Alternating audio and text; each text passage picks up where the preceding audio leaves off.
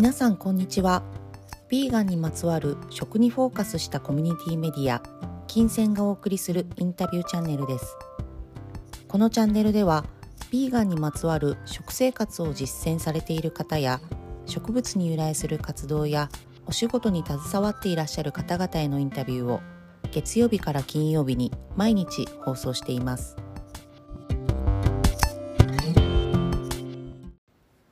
今週のゲストは植物性の食材のみでスイーツを作るビーガンパティシエの岡田春夫さんです。第3回目の今日は卵や牛乳を使うことなく風味やコクを生み出すために食材の特性を完璧に把握して 1g 単位で組み立てていくお菓子の科学についてのお話です。なんかいつもあの岡田さんと話してると私この話大好きなんですけどお菓子といえばの食材じゃないですかやっぱりそのうん。卵とか牛乳とか、なんかそれを使わないで作るお菓子。うん。それのポイントというかなんかそのどんな風に作ってるのかっていうのも、最初は、えっとやっぱりスポンジケーキって卵が例えば7割7割8割方の力を発揮して膨らましたり、あじゃあ卵は膨らまされるすことうん。風味と膨らます要素、ううん、コクを出したりとか、んうんまあ、一番中心になりやすいのが卵乳製品なので、うん。まあ、これで構成されてる洋菓子のスポンジとかが、まあ、卵乳製品使わないでくださいの世界になるのですべてを奪われてるみたいな、全て奪われてるんででもなんかそのでも最初あのお犬ちゃんのねクッキーが粉と水で構成してるっていうのが分かったんですよね。ね粉と水で構成したものってパンとかに共通するんですけどそうか。うん、ということは、えーとまあ、パンは粉と水とイーストでパンができたっうん。ていうのがあって洋菓子だったら、まあ、粉と水と、まあ、例えばベーキングパウダーとかを使えば、まあ、膨らます要素が出てきて小麦が、まあ、火が入ると変化して膨らむ性質とかうん。があるんであれば、まあ、卵ほど膨らまないけどうんうんうん。膨らます要素っていうのはここにあるなっていうのに気づいたから。うん。じゃあ卵は使わないけど、えー、と膨らます要素はじゃあ見つけました。うん。でも硬くなっちゃうよねっていうんだったら硬くならないでんぷん質を入れるとか、おおなんかうん。昔教科書で読んだような、もうちょっとねねあんまりお勉強してこなかったんですけど、お菓子の科学だけはすごい勉強したので、だからやっぱその性質変化っていうのは食に対してなんか一つ一つ理解はしてきたところだったからあだったらこれ入れてみてじゃあもっと、まあ、歯切れのいいものうん。になっていくだろうとかいうのを一個一個探し出してきましたよね、もちろんいっぱい失敗しているんで、うん、1g ずつ探したものもいっぱいあるし。1グラムずつですか、うん。やっぱり膨らます現象っていうのは 1g ずつしら調べていかないと どの程度しね膨らむの逆にあの膨らんでしぼんじゃいましたとかもそういう現象も起きるからそこをちゃんと測って一個一個探していくってじゃあ1グラム入れては焼いてダメだ。ダメだと。もう1グラムやって焼いてダメだっていう。近い近いってなってきて、うん。入れすぎて失敗するとか。まあだからそういう経験をしないと、うん。あのどこが一番、えっと一番融合性のあるところなのかなとか、そういうのをやっぱり見つけるのってやっぱだからそこで気づいたのって世の中こうレシピってもう洋菓子屋さんありふれてて、うんまあ、別に自分が生まなくても誰かの参考にしてアレンジしてとかやってやっておオリジナルですっていう世界でもあったんですけうど。ん。でもまず卵乳製品使わないレシピが存在してないもんだから結局こうやって自分で一個一個探してってレシピを開発するしかない、うん。だから洋菓子屋さんが、ね、どうやって生まれてきたかのかっていうのがなんか自分の中でも、まあまあ、例えばオランダからカステラなんていうものがね、うん。渡ってきて、まあ、そのカステラ自体誰が作ったのかなっていうのがうん。いまだに謎だし、でもそれをなんかこうクリームをサンドしてったりいちごをサンドしてショートケーキを作ったりってやっぱ少しずつ進化していったんだうから、ん。まあ、乳製品も卵も使わないものもこっから新しい歴史を作っていく感じ。長い長くなりそうだなとは思ったんですけど。長い道のり。長い道のりだなと思って、まあ、でもそういう歴史を作るっていうのは必ず誰かがやってくるはずだからじゃあ僕もそういう歴史作りをやっていこうかなってだから腹くくりましたよね途中うで、洋菓子屋さんには戻りたいと思っていたんですけど、やっぱりその需要がどんどん増えてきて、うん。で世の中のなんだろう生活っていうのが僕が知ってる生活とは全然知らない世界がまだまだいっぱいあって、うんで実は困ってる方がいらっしゃったりとかするのはそういうのをきっかけで知るようになったからじゃあ僕がこれ進化させてじゃあ途中でやめますってなったら、うん。じゃあまたこの人たち誰も食べられなくなってまた路頭に迷う、うん。そういう生活になっていくのかっていうのがあって。まあ結構ねそこ洋菓子屋さんの世界にもう一回戻ろうって思ってたけど違う洋菓子屋さんを目指すのも一つの新しい夢かなっていうところの選択肢が、まあ、ターニングポイントっていうところに差し掛かったと思ってうん。で一旦洋菓子屋さんここまで修行したけど、うん。その技術を使って新しい歴史を作っていこうかなっていうところから、まあ、そういうところはビーガン系のケーキとかもどんどん進化させていく、まあ、それで役に立つんであれば、まあ、一人ぐらい変わったやつがいてもいいかなと思って。そっかもう同じまあ洋菓子というかスイーツを作っているけど、まあ、通常のパティシエさんと、まあ、岡田さんがやってるようなうん。ビーガンの食材というかを使ったビーガンのスイーツってやっぱりもう先ほどの科学の話もそうですけど全く別物みたいなことなんですね。うーん。まあ、やっぱりそのなんか最初にできた時のねスポンジ風なものはやっぱりこのビスケットっぽい感じがしてて、うんで僕ねマクロビオティックの会社に入ったんですよ。洋菓子屋さんを辞めて。えっとマクロビオティックも植物性のはい。あの食事法なのうんで、でその方たちはやっぱりその健康が第一に考える食事法だったので、結構動物性ももちろん使わない中であの洋菓子も少しやり始めてた頃なのかな、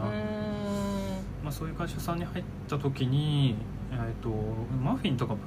なんかパウンドケーキとか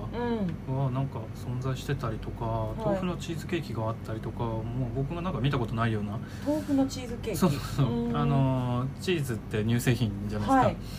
でやっぱり健康志向の方なのでヘルシーな食材で構成したもの、お豆腐を使ったりお味噌を使ったりして。お味噌まで。そうそうそう。あのお豆腐とか味噌を重ねた時にチーズっぽくなるっていう性質変化を逆に科学ね。その科学なんですよ。そこも料理の科学みたいなところもあって、うん。あ確かにこう組み合わせるとチーズっぽくなるのねとかそれをあとケーキ風に仕立ててる、うん。うんまあ、そういうのがあったりとかした。でもなんかケーキの可能性ってあるっちゃあるんだなっていうのがあって、結構なんかねナッツケーキとかも多くて。ナッツケーキ？ナッツいっぱいのケーキとかやっぱりその、なんだろうナッツギチギチのうん。ケーキとかあとねそのところその会社さんに行った時に初めてあったのがショートケーキがありましたって言って、はい。ああ俺が頑張って作ったショートケーキとは全く違う感じだなと思ったのがまあやっぱりスポンジが存在してない時代だったので、はい。あ天然ゴーバパンを使って卵とか乳製品バターとか使わないで食パンを作っておあこれをスライスしておショートケーキみたいに、まあ、とお豆腐のクリームとかをサンドしてショートケーキみたいにして出してた。パンをそうですね。スポンジ代わりに。スポンジ代わりにして。でやっぱり四角くサンドしてとかケーキ屋さんみたいにサンドしてカットすると、ケーキっぽくは見えてるんですよ、うん。でスポンジではないけど食感的には柔らかいよねっていう、うん。うん。でそのクリームとかはまあちょっと大人向けでしたけど、はいまあ、乳製品使わないでクリーム化はしてるなっていうところがきっかけで、まあ、それはそれで面白いと思って入ってたんですけど、でも僕どうしてもこんなねあのアレルギーの子供のために最初お渡ししたケーキから始まってたから、まあ、こういうケーキもありっちゃありだけど結構大人向け。うん。ああなるほど。大人向けであって本当に健康を第一に考える人に向けたケーキだなっていうのがうん。あってけどやっぱりその僕も入り方が違っててそれはそれで、えー、とこれを学ぶことによって、まあ、自分がもし、えー、とこの食材を使うんだったらこうするなとかうん。を抱えながらあのいなんかいつかこの開発とかをバトンタッチした時にちょっとチャレンジしてみたいことっていうのがいろいろ出てきて。でちょうどその開発バトンタッチする時期が来たのでそこから結構ガツガツ変えてきたんですよね。なるほどあれもこれもってやりた やりたいなって思っててあこうしたらもうちょっと良くなんじゃないかなとか言って、まあ、こういうのってお菓子の修行してる人とか職人の修行してる人ってみんな思うことなんで、うんうんいつか自分はこういうことをやってみたいとか、うん。まあ、それが乳製品とか使ってない世界の中でちょっとこういうの使ったらこうなるんじゃないかなっていうのを、うん。まあ、そういうモヤモヤを抱えながら、うん。うん。えー。えでも岡田さんその中で割とこうあれはちょっと失敗だったなみたいな、うん。なんかこうありますか？失敗エピソードはね もう洋菓子屋範囲で。もう洋菓子屋さんからずっといろいろあるんで僕ってね本当失敗の数だったら誰にも負けないんじゃないかなと思って。おおもそうなんですねね。ちょっとお菓子屋さんもやめた方がいいんじゃないかぐらいのことを言われてきたっていうのもあって、はいまあ、ちょっとやっぱりちょっとせっかち気味でおっちょこちょいなことをやってしまって計量ミスをやったりとかすると、うん。まあ、すぐ仕事取り上げられちゃったりとかもするし、うん。あのプリンにお砂糖入れ忘れたとか。プリンにお砂糖を入れ忘れた。茶碗蒸しになってるとか甘くないプリンができた甘くないんですよね。ちゃんと味のチェックもしないで出したもんだから、うん。お客さんから大クレームもらうとあかお客さんに出しちゃったんですあか出しちゃってお客さんが甘くねえと そりゃそうだよね。卵の要素っていうか、まあ、茶碗蒸しの要素ってプリンと同じで砂糖入ってるか入ってないかとかだし汁入ってない入ってないぐらいのおーな差るほど。で作り方とか一緒だったんですけど、うんまあなんか考え事してたんだと思うんですよね。えちなみにじゃあそのビーガンでスイーツを作るようになってから、まあ、その先ほど1ミリ単位1グラム単位でうん。化学食材のその科学だとおっしゃってましたけど、うん。なんかそのビーガンでスイーツを作るようになってからのまあちっちゃくてもいいし大きくてもいいし言える失敗談っていうのはあります、失敗だね。まあでも失敗ってうん。ほら成功の母って言うじゃないですか。失敗の繰り返しでここまでやっぱり来たのうは、ん。ああでもないこうでもないっていうのをやり続けてきたんでやっぱりそのなんだろう。洋菓子屋さんの時には分からなかったその 1g の世界をより知ることになるので、うんうん。やっぱりその一番ね苦労したのは最初固める要素がないっていうのが一番お苦戦して。ちなみに通常の洋菓子だと固める要素っていうのは？動物性のゼラチン質ゼラチンもうそうですね。動で物性結構そかの植物性で構成するあ、まあ、凝固剤って言われてるものは、まあ、主に寒天が多いよねっていう。うん。このね使い方が一番苦労した。寒天の使い方ですか？洋菓子屋さんでは寒天を使わないので。確かに。そう寒天って天草って、はい。まあ、海藻類のものから取ってるんですけど、なんだろう。ゼラチン質と違ってな熱い状態、まあ、要は溶かしてあったかい状態で、うん。えっと食材の中に入れて熱いうちに冷蔵庫に入れて固めるみたいなうん性質があって、うんうん洋菓子屋さん。のゼラチン質は温度を下げてきて固まり始めたところで冷蔵庫に入れるとかそういうの大きな違いがあって、でうん。その一度固まったものうん。っていうのがゼラチン質って冷凍しても結構大丈夫だったりするんですけど寒天とかって、えー、と冷凍して解凍したりすると水に戻ってしまうっていう現象とか。固まらずに。固まってたものが固まらない性質に戻るとか、へへへはい。まあ、かなんか海に戻るみたいな。だからねその性質が理解できてなくてはいその日は固まってました。うん。で次の日に、えー、とお店に出したらなんかショーケースの中で形が崩れてきましたとか。そんなこと。うこの現象がすごい起きた、こっちでテストしてる時と実際、えっと、お店に運んでいただいてショーケースに並べた時に時間が経ってきたらあの形がどんどんどんどん崩れてくるんですけどとか。ホラーみたいですそれがね結構そのトラウマになった現象寒天の性質が本当に理解できないと。そうか。えだってこっちではちゃんと固まってたんだけどとか、はい。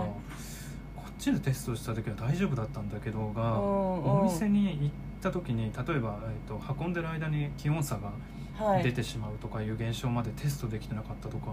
あ。いろんなことを知った。そっか。店のお店のショーケースの中にある状態だけじゃなくてやっぱり持ち運び、持ち運びの時に、はい。そのゼラチン質とは違うその性質変化が起きているってことに気づかなくて、うん。お店についてショーケースのものが全滅したとか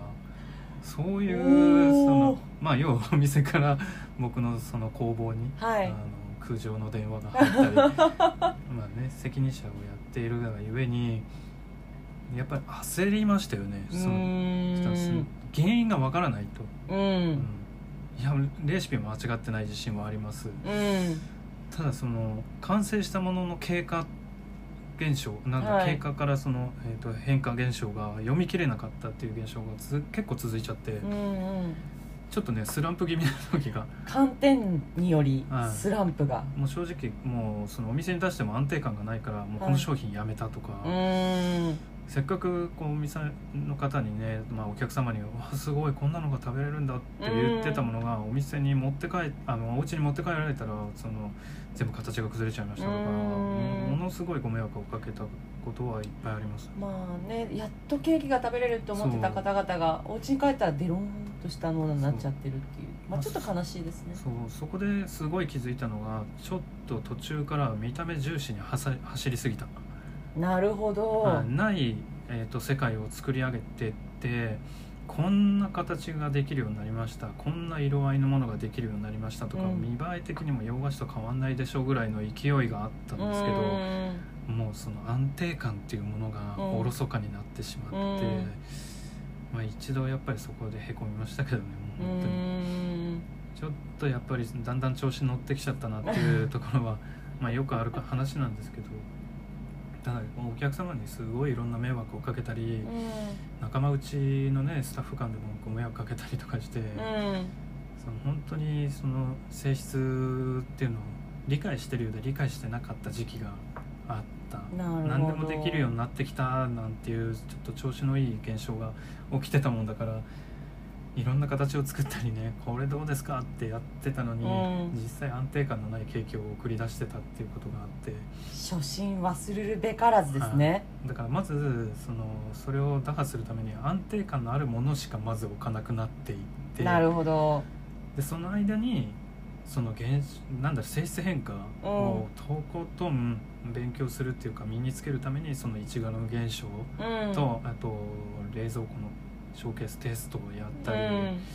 23日置いてみたらどうなるの？冷蔵庫冷凍庫に入れてみたらどうなるの？とかうん、うをん徹底的に調べ始めた、なるほど。えちなみにそれは結構こう昔というかうん。の話、今はどうですか？最近で言うと何かありますか？最近？あれはちょっとなやっちゃったなみたい最近はねなないね。うんおない？おそうですか。やっぱりいっぱいそのここに来る、まあ、ここ数年よりも前の時にすごいいっぱい失敗してると思うんですよ、うんうん。でなければ今も多分失敗してたらやっぱりそのねこの世界の安定感ってやっぱ保てないし、うん。あのみんなが知ってるイメージも崩れていっちゃうと思うんだけど、うん。やっぱり昔ねだいぶいっぱい失敗したんで安定感は、分。うん、安定感っていうのは取れるようになってったから、うん今自分がやりたいことは進化うん。うん。今の現状で満足しないでもっとこんなことができるんじゃないかっていうチャレンジを、まあ、今この疲労のねうん。工房が移ってより集中できるような環境下にあるので、まあ、こっからちょっともう見たこともないようなものうん。とか、もう洋菓子屋さんでは当たり前にあるようなものっていうものが、まあ、ビーガンの世界でも送り出せるように今は開発研究してます。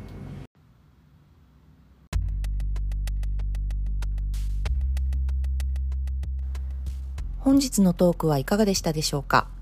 ビーガンをもっと気軽にもっと楽しくご自身の生活に取り入れられるきっかけになればと思っています。